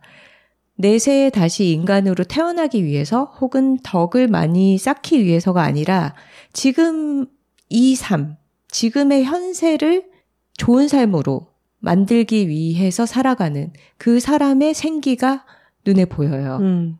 그리고 스타일 면에서도 색깔이 많이 들어간 옷, 빨간색도 많이 입고, 아까 선우 씨가 생기라고 얘기했던 부분을 스타일링의 측면에서도 그렇게 보여졌던 것 같아요. 음. 이번 생에서 아사미는 마리린과 함께 파일럿이 되어서 기장과 부기장으로서 그 비행기를 몰 생각을 하고 정말 어렸을 때부터 비행 훈련도 시작하고 음. 공부도 열심히 해서 결국은 기장과 부기장이 됩니다. 음. 그리고 그 성장 과정에서 인생 2, 3, 4회차에서 했었던 것처럼 주변에 잘못된 것들을 바로 잡고 도와주는 그런 행동들을 하는데 그것의 목표가 뭔가 그게 법, 법적으로 잘못됐다거나 혹은 뭐 나의 덕에 도움이 되거나 이게 아니라 정말 그 상대가 행복하기를 바라는 음. 마음, 잘 지내기를 바라는 마음에서 우러나서 그렇게 하죠. 맞아요. 그러니까 같은 행동을 하지만 그것에 어떤 원천이 되는 마음가짐이 달라진 거죠. 음. 이 5회차 마지막 삶에서도 아칭은 마리린과 함께 파일럿이 돼야 하기 때문에 굉장히 빡세게 음. 스스로를 단련하면서 살아갑니다. 이번에는 공부만 잘하면 되는 게 아니라 신체적으로도 우수해야 되기 때문에 뭐 체력 훈련까지 어린 시절부터 병행하게 되는 거죠. 근데 그러느라 바빠서 이번 5회차 삶에서도 나치 미풍과 친해질 기회가 없어요. 음. 대신에 둘둘이 단짝으로 살아가게 되죠. 그러면서 우연히 몬타나에서 음. 왜냐하면 친구들과 함께 추억을 나누던 그 공간에서 마리린과 시간을 보내다가 나치 미퐁이 그 가게에 들어오게 돼요. 음. 근데 4회차 인생에서도 비슷한 상황이 있었는데 그때는 서로 부담을 줄까봐 합석하자는 말을 못하고 넘어가거든요. 근데 5회차 인생은 이게 마지막이니까 음. 그때 용기를 내서 우리 괜찮으면은 자리? 합쳐서 어 같이 먹을까? 이렇게 말을 건네고 어, 나치와 미풍도 그걸 되게 즐겁게 받아줍니다. 그러면서 넷이서 한 자리에서 아, 어린 시절에 넷이 가까워질 수도 있었는데 조금 서로 눈치를 보다가 어, 그러지 못했던 그런 시기들에 대해서 회상하면서 얘기를 나눠요. 그러면서 아칭의 속마음이 내레이션으로 흐르죠. 5회차 인생을 통틀어서 이 순간이 가장 행복하다라고. 음, 맞아요. 네 번의 생을 지나서 그 네 명이 친구로서 다시 교류하게 된 거잖아요. 음. 이 모든 이야기를 알고 있는 시청자들인 우리에게도 굉장히 이 장면이 뭉클하게 맞아요. 다가오죠. 음. 그래서 그 문제 비행기를 기장과 부기장으로서 탈 수 있도록 그 전에 이제 스케줄을 담당하는 사람과도 교분을 쌓고 음, 그 사람이 부탁하는 것은 다 해주고 하면서 굉장히 치밀하게 뭔가 쌓아가고 있었지만 어 다른 사람이 나이가 많은 남성 기장이 그 비행기를 몰게 될 거라는 그것을 움직일 수 없다는 그런 난관에 부딪히게 됩니다. 음. 그 전에 마리링이 부기장이었을 때 항로를 변경하려고 했지만 이유가 없다는 이유로 기장에게 캔슬이 되어서 그 사고가 그대로 일어났던 적이 있기 때문에 필사적으로 그걸 막으려고 기장과 부기장이 되기까지 한 것이었는데 또 한번 음. 난관을 만나게 된 거였죠. 그렇죠. 이것을 피해가기 위해서 기장의 음식에 독을 타야겠어. 라고 얘기하는 장면이 구화 마지막 장면이죠. 음. 그렇다고 독사를 하는 것은 아니고 이 사람의 신체적으로 힘든 상황을 독을 통해서 만들어서 그 비행기를 타겠다라고 하는 것인데 어쨌든 명백한 범죄잖아요. 음. 위험할 수도 있고. 근데 이 드라마가 지금까지 여러 가지 가능성을 보여주면서 맨 마지막에 갔더니 그 독을 타야겠다라는 얘기를 하면서 이런 대사가 나옵니다. 우리도 결국 범죄자가 되는구나. 음. 근데 저는 이 대사가 참 너무 좋았어요. 이 음. 드라마에서 여러 가능성이 있는데 범죄를 저지르게 될 가능성도 열어두는 거죠. 음. 그러면서 덧붙이죠. 이제 범죄자가 되면 고향에도 못 돌아가니까 우리 둘이 어디 먼데 가서 숨어 살자. 이런 얘기도 하고. 근데 참 많은 질문을 하게 만드는 상황인 것 같아요. 음. 인간으로 다시 내세에 태어나기 위해서 덕을 쌓으면서 좋은 일만 하면서 사는 삶이 과연 답인가? 혹은 소중한 사람들을 지키기 위해 어떤 작은 나쁜 짓을 저질러야 하는 이런 상황은 용인되는 게 맞는가? 그런 질문들을 하면서 보게 되죠. 그런데 다행히 기장에게 배탈을 일으킬 필요가 없이 어, 기장 스스로의 어떤 잘못으로 자멸하게 되는 그런 상황이 발생을 하게 됩니다. 음. 이 드라마의 세계관에서 어, 굉장히 나쁜 행위로 공감대가 형성되어 있는 것 중에 하나가 불륜인 것 같아요. 그러네요. 어, 결혼한 사람이 어, 미혼인 누군가와 관계를 가지고 사귄다. 이게 이 드라마에서 상정하는 가장 좀 명백하게 나쁜 행위. 그래서 그것은 좀 단죄되어야 하고 처벌받아야 하는 어, 그런 게 좀 공통적으로 흐르네요. 음. 기타 쿠마가야 시청에서 함께 일을 했던 직원이 결정적인 역할을 함으로써 아침과 마리링이 항로를 변경해서 무사히 이 비행기를 착륙시킵니다. 음. 그리고 이 드라마의 마지막에 가면은 어, 최연소 기장 부기장으로서 잡지에도 나왔던 엘리트 코스로서의 삶을 그만두고 고향에 와서 살게 되죠. 음. 이것도 인생을 5회차나 살았기 때문에 좀 가능한 선택 같기도 해요. 음. 본인들이 목표로 삼았던, 그래서 파일럿이 되어야만 했던, 어, 친구들을 구하는 미션을 완수했기 때문에, 음. 이제는 그렇게 스트레스가 많고, 체력적으로도, 어, 힘든 일을 할 필요가 없이, 주변에 좋은 사람들과, 어, 느긋한 삶을 좀 누릴 수 있는 그런 고향으로 돌아오는 선택을 하는 거죠. 그러니까 인생에서 자신이 가진 potential, 가능성을 최대치로 끌어올려서 어떤 것을 성취하는 삶도 가능하긴 하고, 음. 그리고 그것이 아닌 내가 원하는 좋은 친구들과 그렇게 화려하지 않지만 평온하게 살수 음. 있는 것을 선택하는 것도 그 삶의 여러 가능성 중에 하나로 좀 평등하게 보여주는 느낌 음. 같은 게 있어요. 맞아요. 그리고 흥미로운 것은 두 사람 다 고향에 와서 선택하는 직업이 인생, 각자의 인생 1회차 때 직업입니다. 맞아요. 마리링은 어린이집 보육교사가 되고, 아칭은 다시 시청 공무원이 되죠. 음. 근데 1회차 때 그런 약간은 스트레스에 쩔어서 좀 지쳐있는 그런 모습이 아니라 매일매일을 아주 활기차게 즐겁게 생활을 하는 거예요. 음. 이게 마지막이라고 생각하기 때문에 소중해지고 그리고 그간에 180년의 인생을 살아오면서 너무 다양한 삶을 경험해 봤기 때문에 음. 이제는 그런 한 명 한 명 민원인들의 어떤 문제 제기를 아주 평온한 마음으로 넘길 수 있게 음. 숙련이 된 거죠. 그리고 자신을 늘 차로 데려다 주고 데려오는 하루카라고 하는 여동생과 얘기를 나눌 때 그런 것도 있죠. 언니가 늘 1등이어서 자기는 전교 5등을 해도 언니와 늘 비교가 되었다라고 음. 하는 얘기가 나오는데 어떤 다른 선택을 하게 되면은 다른 관계의 변화도 따라오게 되는 거죠. 음. 그러다가 어느 회차에서는 하루카가 결혼을 하게 되고 음. 그 결혼하는 모습을 뭉클하게 쳐다보고 있던 어, 이 언니 아사미는 이렇게 말합니다. 오래 살고 볼 일이다. 음. 지금 백수십 년간을 살아오면서 처음으로 여동생의 음. 결혼을 보는 장면인 거죠. 그렇죠.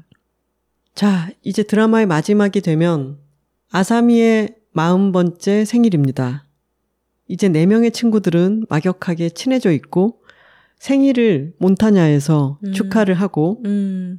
그리고 어린 시절에 라운드원이 처음 생겼을 때 둘둘씩 가서 찍었던 스티커 사진을 꺼내서 보면서 맞춰보게 됩니다. 음. 그러면서 네 명이 다 같이 있는 어린 시절의 추억이 그런 방식으로 새롭게 완성이 되죠. 음. 그리고 제일 첫 편에서와 마찬가지로 라운드 원에 있는 노래방에 가고 거기서 우리 예전 성인식 뒤풀이하고 처음 아닌가?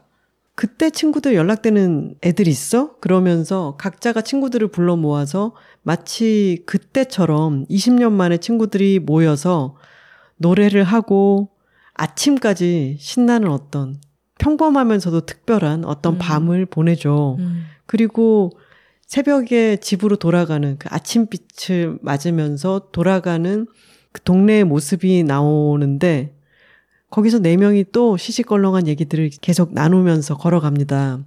1회에도 나왔던 그런 말을 하죠. 나이가 들수록 시간이 빨리 가는 것처럼 느껴지는 것은 1년의 상대적인 길이가 다르기 때문이다. 음. 5살에게 1년은 인생의 5분의 1이지만, 음.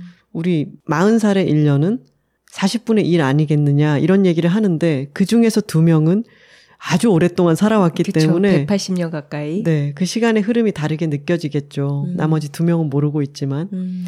그런 대화를 나누면서 그 동네 풍경도 되게 독특해요. 기타 음. 쿠마가야 시라고 하는 가상의 시인데 음. 산이 있고 산을 타고 있는 여러 집들이 음, 언덕에 층층이 있고 맞아요. 또 기차가 지나가는 선로가 있고 그 아래로 터널이 있고 터널로 자동차가 다니고 콘 형태로 음. 생긴 터널이 있죠. 음. 그 터널 쪽으로 걸어가는 이 넷의 뒷모습을 비춰주면서 이 드라마는 끝이 난 줄 알았습니다. 저는 저는 이번에 이 여기까지만 하더라도 저는 이 드라마가 너무 좋았거든요. 음. 근데 소개를 하면서 크레딧이 올라갈 동안 계속 틀어놓고 있었더니 그 이후가 이어지더라고요. 음, 크레딧이 다 끝나고 난 처음 뒤에도. 1회차 관람을 할 때 그 부분을 놓쳤다 그래서 깜짝 놀랐어요. 그러니까요. 지금 이 여들톡을 들으시는 분들은 그 마지막 혹시 못 보신 분 계시다면 크레딧 지나가고 난 뒤에 놀라운 이 드라마의 진정한 엔딩이라고 할 수 있는 장면이 나옵니다. 음, end credit이 흐를 때 되게 중요한 이야기를 빠르게 한다고 그랬잖아요. 음. 어, 10화의 마지막 엔딩도 그렇습니다. 30대 죽기 쉬웠던 아사미는 40살 생일을 무사히 넘겼고 그 이후에 58년이 지난 시점을 보여줍니다. 그러면서 이제 머리가 하얗게 센 4명의 할머니가 1회 때 편의점 앞에서 농담처럼 했던 얘기 그대로 공중에 부웅 떠서 날아가는 휠체어를 타고 하이테크 요양원에 넷이 정답게 얘기를 나누는 장면이 있죠. 음. 그네 명은 처음에 얘기했던 것처럼 어, 평생 사이좋게 지내면서 머리가 하얗게 센 네 명의 할머니들로 늙어왔고 그리고 우리는 알고 있죠. 이제 아사미의 삶은 여기서 마지막이다. 음. 거기서 아사미 할머니의 얼굴을 비춰주면서 이날이 이 아사미의 마지막 날이라고 이야기합니다. 음. 이것은 다음 생으로 적어도 콘도 아사미로는 이어지지 않는 정말 단 한 번뿐이었던 마지막 삶의 마지막 날이었던 거죠. 음. 그렇게 생각하면은 왜 인생을 마지막처럼 살아라 이런 얘기들을 하잖아요. 음. 근데 매일매일 반복되는 날들의 익숙함 속에서 이 삶이라고 하는 것이 얼마나 소중한 기회인지에 대해서 우리는 놓치고 살아가곤 하죠. 음. 근데 우리가 누리고 있는 것들, 이를테면 따뜻한 관계라든가, 별일 없이 평온하게 이어지는 일상이라든가 하는 음. 것들이 얼마나 소중한지에 대해서 10화를 다 보고 나면은 자연스럽게 음. 그런 감각이 음. 전해져 옵니다. 음. 이 드라마는 다섯 번의 삶을 굉장히 반복되는 테마로 변주하면서 보여주는데, 어, 마치 하나의 모티브를 가지고 조금씩 주제를 바꿔나가는 음악의 구조 맞아요. 같기도 하고, 음. 그러면서 처음과 끝이 하나로 통하고, 어, 두 번째 보면서 더 장점을 많이 찾게 된 드라마였던 것 같아요. 음, 할머니들이 돌아가시고 나면은 네 마리의 비둘기로 환생했음을 암시하는 장면이 맨 음. 마지막에 나오잖아요. 음, 근데 이 드라마를 이제 다 보시고 난 뒤에 1화로 돌아가셔서 제일 첫 장면을 한번 보세요. 음, 그러면은 이 드라마가 정말 더더욱 수미상관이구나 하는 것을 아시게 될 겁니다. 네. 저는 브러쉬 업 라이프를 보면서, 어, 에에올, Everything 맞아요. Everywhere All at Once도 생각이 나더라고요. 음. 그러니까 삶은 다양한 가능성을 갖고 있고, 여러 가지 더 나은 버전의 나 자신도 가능할 수 있겠지만, 결국은 지금 내 곁에 있는 사람들, 내가 하고 있는 일, 내가 처한 상황을 소중히 여기고, 그걸 조금씩 더 낫게 만들고자 하는 마음, 음, 그게 결국은 전부다. 음, 그게 모든 변화의 핵심이다. 음. 라는 이야기를 하고 있는 면에서, 아, 주제적으로 닿아 있는 작품이 아닌가 생각했어요. 맞습니다. 네, 여자 둘이 아주 기분 좋게 본 드라마 브러쉬업 라이프에 대한 이야기 이상입니다. 댓글 소개 시간입니다. 사연과 광고 문의는 w2talking w 숫자 2 t a l k i n g at gmail.com으로 보내주시면 됩니다.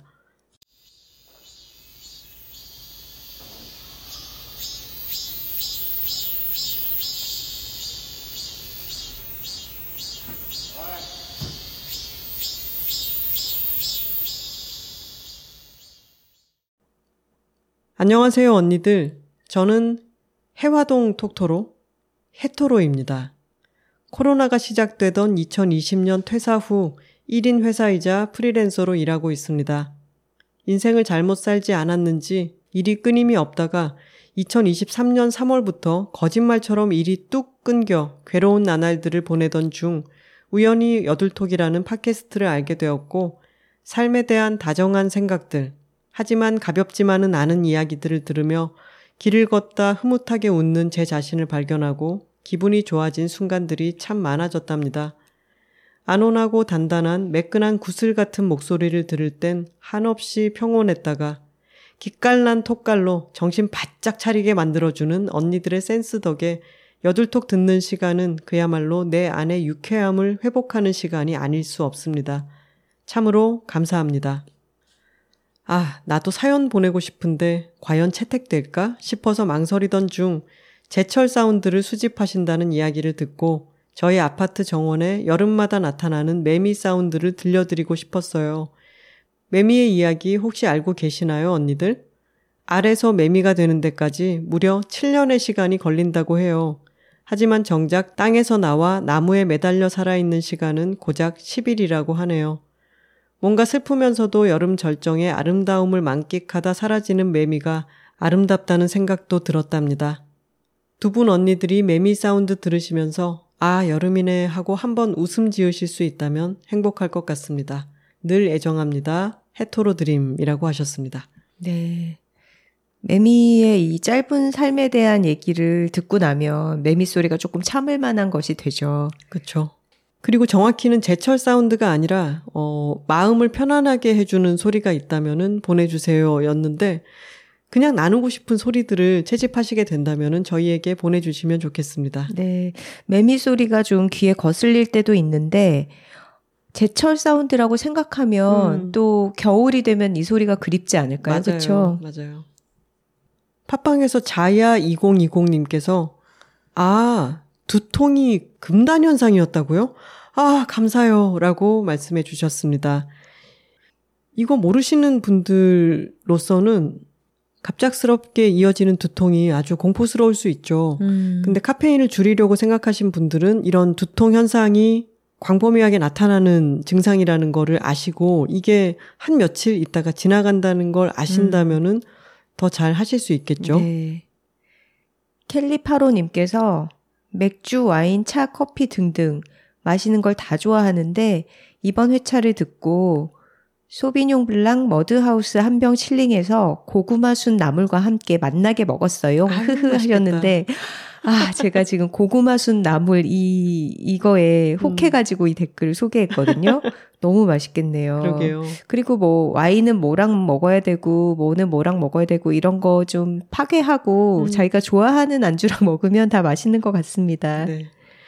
브리엔 님께서 여들톡 이번 편 듣고 바로 장유진 작가님 책 주문하고 점심에 커피 대신 보이차 마셨습니다. 꾸준히 조금씩 습관으로 만들고 싶네요. 오늘 방송도 즐겁게 잘 들었습니다. 하셨습니다. 네.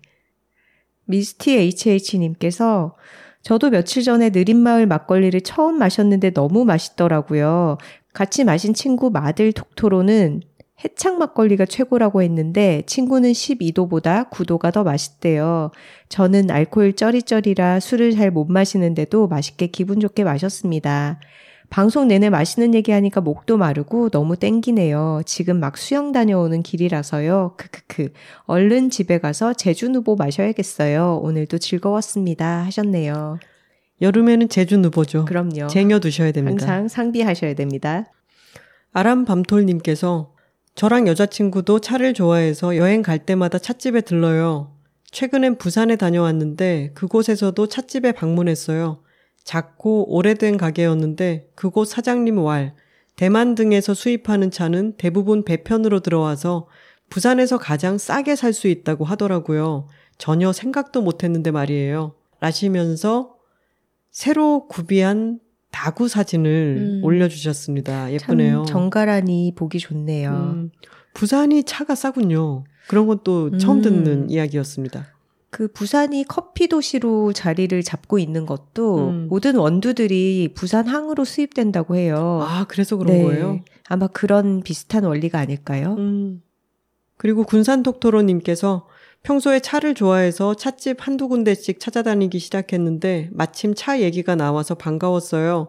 서울 나들이 가면 한번 차 투어 다녀와야겠어요. 언니들 좋은 찻집 소개 감사합니다 하셨는데요. 어, 저희가 전주의 명가원을 얘기하기는 했지만 대부분 서울에 있는 찻집들을 이야기해서 음. 톡토로님들께서도 지역에 있는 좋은 찻집들을 아시게 되면은 저희에게 알려주시면 좋겠습니다. 네, 저희가 62화에서 언급했던 맛잘알 친구 조수란이 실명으로 이렇게 메일을 보내주었습니다. 안녕하세요. 서대문구의 고독한 탁구가 탁토로입니다. 여느 화요일과 다름없이 새벽 탁구 갔다가 헐레벌떡 오전 계산책을 마치고 목욕 재개 후에 조식을 먹으며 여둘톡을 듣다가 느닷없이 실명이 나와서 놀랜 김에 짤막하게 후기를 남겨보려고 첫 메일 보내요. Would you like something to drink 편을 들으면서 맛의 호불호와 미래의 관계에 대한 내용이 떠올라 공유해 볼까 합니다. 저는 어릴 때부터 과일의 미묘한 신맛에도 어금니 뒤쪽이 뻐근해지면서 혀끝이 아린 것 같은 느낌을 받아 배나 참외, 수박같이 물 많고 대체로 단맛이 많은 과일을 제외하고는 남들이 달다고 쪼개주는 사과도 뒤에 감도는 얇은 신맛이 거슬려 싫어했습니다. 반대로 쌉싸름한 맛은 좋아해서 서너 살 무렵에 우황청심환을 손에 쥐고 금박부터 애껴가며 핥아먹는 영상이 아직 남아 있습니다. 기억을 더듬어 보면 감초의 쌉싸래한데 뒤에 오는 단맛에 반해서 전반적으로 한약 맛을 좋아했던 것 같아요. 학생 때 이에 관련된 수업을 듣고 무릎을 탁 쳤는데 내용을 요약해보면 사람마다 각각의 맛을 느끼는 미뢰의 분포가 다른데 신맛 미뢰가 많으면 산미에 민감해서 싫어하는 확률이 높고 반대로 쓴맛 미뢰가 적으면 쓴맛에 무뎌서 오히려 좋아하게 될 확률이 높다는 원리입니다. 영유아가 야채나 딱딱한 음식을 싫어하는 것도 촉각에 예민해서인 것과 같은 이치 아닐까요? 이 내용에서 무릎을 탁 치게 되는 이유는 첫째로 누군가의 기호에 대해 왈가왈부하는 일이 얼마나 멍청한 짓인지를 알게 되고 둘째는 스스로 싫어하는 음식이나 맛에 대해 원인을 알게 되니 싫다는 감정은 사라지기 때문입니다. 편식하면 나쁘다가 아니고 특정 맛의 민감도가 높다면 당연하게 편식을 할 수밖에 없으니까요. 덧붙여서 꾸준히 다양한 맛을 시도하는 것도 맛의 민감도를 떨어뜨릴 수 있고 가장 극적으로는 노화가 진행될수록 민감도가 낮아져서 어려서는 질색하던 생자두도 요즘은 두 알 정도 앉은 자리에서 뚝딱입니다. 와인도 마실수록 이제는 점점 와인의 쨍한 산미, 발효의 산미를 좋아하게 됐습니다. 미래의 노화가 더 큰 몫을 했죠. 내가 좋아하는 맛과 싫어하는 맛을 잘 생각해 보며 좋아하는 맛은 깊게, 그리고 싫어하는 맛도 가끔씩 깔짝깔짝 찍먹해 보며 한 겹 한 겹 쌓아 나가면 즐거운 맛의 탐구 생활이 됩니다. 스스로 좋은 것도 싫은 것도 분명하게 알고 있어야 더 재밌고 풍성한 경험이 쌓인다고 생각하고요. 짧은 후기를 생각하고 시작했는데 너무 길어졌습니다. 톡토로 여러분, 가까운 곳에서부터 얕게도 깊게도 다양하게 찔러보는 외식 생활과 요리 생활 하시기 바랍니다. 이상입니다. 서대문의 고독한 탁토로 올림. 이 탁토로님의 미래 분포가 저와 음. 아주 흡사한 것 같아요. 아, 네. 평소에도 그런 얘기 많이 했었죠, 서로. 네. 과일 신맛에 이게 힘들어서 배, 참외, 수박 좋아했었고, 음. 근데 나이 들면서 조금씩 나아져서 이제 생자도 먹는 것도 똑같고, 음. 그리고 저도 한약 맛을 좋아했어요. 음. 어렸을 때 뭐 인삼 달인물 이런 거 참 잘 먹고 그랬거든요. 이 탁도로님의 스스로 뭘 좋아하고 싫어하는지 알고 좋아하는 맛은 좀 깊게 탐구하고 또 싫어하는 맛도 가끔씩 시도해 보면서 왜냐하면 자신이 계속 변화하니까 이렇게 풍성하게 경험해 보자라고 하는 글을 읽으면서 참 역시 우리 친구다. 음. 네, 우리와 어, 많은 어떤 부분을 공유하는 친구다라는 생각이 드네요. 음. 그리고 이 부분도 재밌죠. 싫어하는 것이 미래가 많아서 그렇다는 것. 음. 신맛을 너무 잘 느끼기 때문에 그게 거의 고통스럽게 다가오는 것은 신맛을 너무 잘 느껴서라는 것. 음. 그렇죠. 안녕하세요, 언니들. 62화를 다 듣고 나서 그냥 무작정 이메일을 보내봅니다. 저는 여둘톡을 첫 화부터 들었고, 많은 친구들에게 여둘톡을 소개했고, 늘 새 에피와 함께 화요일을 시작하고 언니들의 취향과 추천을 매우 신뢰하여 여둘픽은 웬만한 것은 거의 다 시도했었던 언니들 방학 기간에는 역주행도 했던 하지만 댓글은 거의 남기지 못했던 샤이 톡토로 뇌토로입니다. 61화 들으면서 제가 요사이 고민하고 있는 주제를 이야기해 주시는 것이 얼마나 반가웠는지 몰라요. 그런데 생각만 하는 사이 순식간에 다음 주가 되었습니다. 이미 한 주 지났지만 그냥 제 생각과 다짐을 나누고 싶어서 이야기해 봅니다. 저는 뇌수술을 하는 의사이고 전공의를 수련시키는 병원에서 근무합니다. 제가 알기로 톡토로 중에는 저 말고도 최소 두 명은 더 뇌수술하는 톡토로가 있습니다. 제가 데리고 들어왔어요. 일의 특성상 그때그때 지적하고 가르치지 않으면 안 되는 상황이 매우 많다 보니 그런 상황이 아닌 때에도 그러니까 행동으로 보여줘야 할 순간에도 자꾸만 지적질을 하고 혼을 내고 또 어떤 때는 온 에너지를 다 긁어 화를 내며 통제하려 들고 있는 저를 발견하며 깜짝 놀랍니다.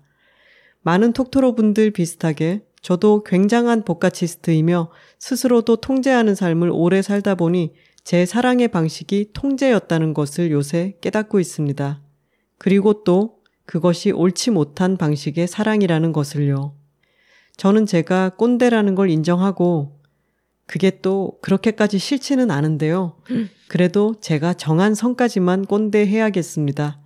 저의 말과 지적질과 통제가 누군가에게 깨달음을 주고 행동을 바꿀 수 없다는 것을 깨닫고 있으니 지식이나 술기나 수술 기술을 말씀하시는 거겠죠?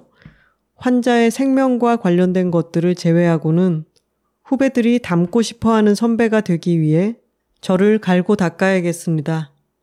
나는 아니지만 너는 훌륭한 사람이 되라고 백날 말해야 누가 들을까 반성해 봅니다. 저도 돌이켜보면 저 사람처럼 되어야지 결심하게 했던 제 멋진 선생님들과 선배들이 계셨던 것 같고 그게 제 영감이 됐던 것 같아요. 저도 한 사람의 괜찮은 어른이 되기 위해 애써 보겠습니다. 그럼 종종 회식하러 가는 또순이네서 우연히 언니들 마주치길 기대하며 첫 메일을 맞춰봅니다. 루이자도 샤블리 샤도네이 적어놨어요. 62화 복습하며 63화 기다립니다. 곧 또 배워요. 뇌토로 드림 하셨습니다. 와, 뇌수술 전문의 톡토로 분이 음. 세 분이나 존재하신다는 것을 그러게요. 이 메일을 통해서 알게 됐네요. 정말 톡토로는 어디에나 있습니다. 그렇습니다. 수술실에도 있습니다.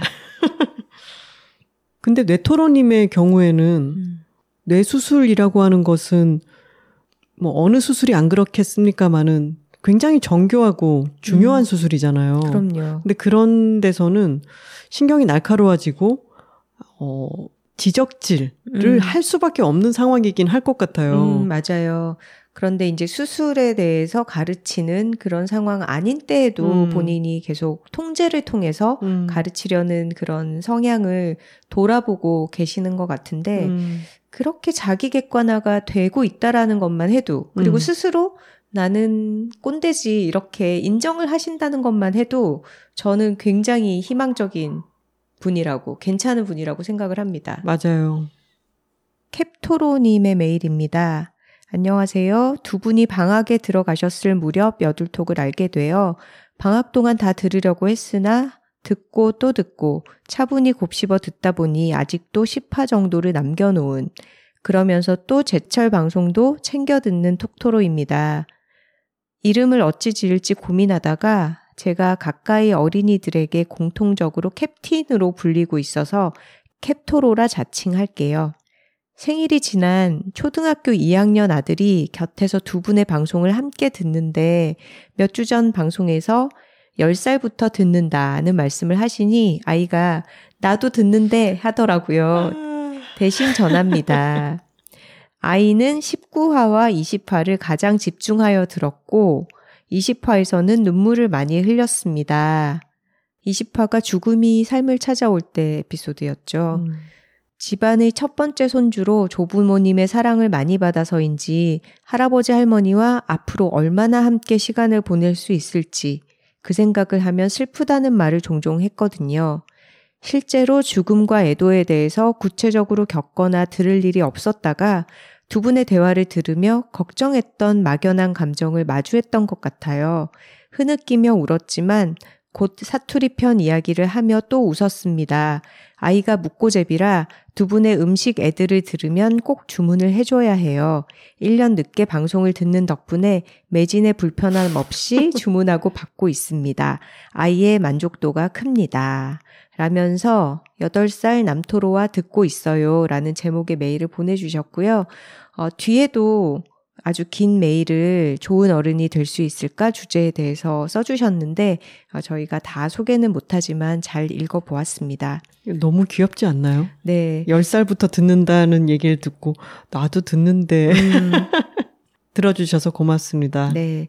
저는 어 20화 죽음이 삶을 찾아올 때를 8살 톡토로가 음. 이렇게 듣고 어, 본인의 할아버지 할머니의 상실에 대해서 대입도 해보고 눈물을 흘리지만 또 다른 에피소드 사투리 대잔치를 들으면서 웃기도 한다. 음. 이 얘기를 접하고 최근에 있었던 초등학교 선생님의 죽음도 떠올랐어요. 음. 학교에서 아이들이 접하기 때문에 조문을 막아야 한다, 음. 내지는 화환을 치워야 한다는 얘기에 대해서 슬픔을 가르치는 것도 교육이다. 음. 애도의 방식을 알리는 것도 교육이다. 음. 이런 이야기를 우리가 또 하기도 했었죠. 음.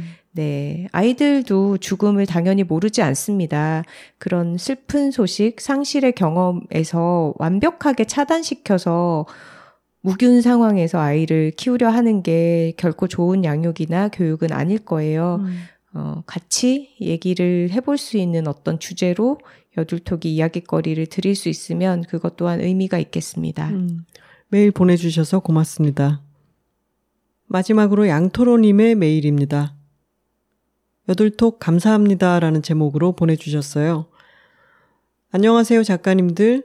저는 병원에서 일하고 있는 30대 직장인 독토로 대구 양토로입니다. 양띠라서 양토로로 하겠습니다. 첫 화부터 꾸준하게 들었지만 흔적을 남기지 않는 샤이 톡토로였는데 이번 휴가 동안 여둘톡 저번화 좋은 어른이 될 수 있을까와 스포티파이에 올라온 여름 추천 노래 들으며 혼자 여행한 경험이 너무 좋았어서 자랑 메일 드립니다. 사실 조금 더 일찍 메일을 보내고 싶었는데 여둘톡 방학 기간 동안 사랑하는 친구이자 직장 동료가 갑자기 세상을 떠나는 슬픈 일이 있어 미루었습니다. 무기력하고 허무한 기분에 빠져 있었는데 그때 20화 죽음이 삶을 찾아올 때를 다시 들으며 큰 위로를 받았습니다. 그 뒤에 들었던 투명 고양이 노래도 너무 좋았어요.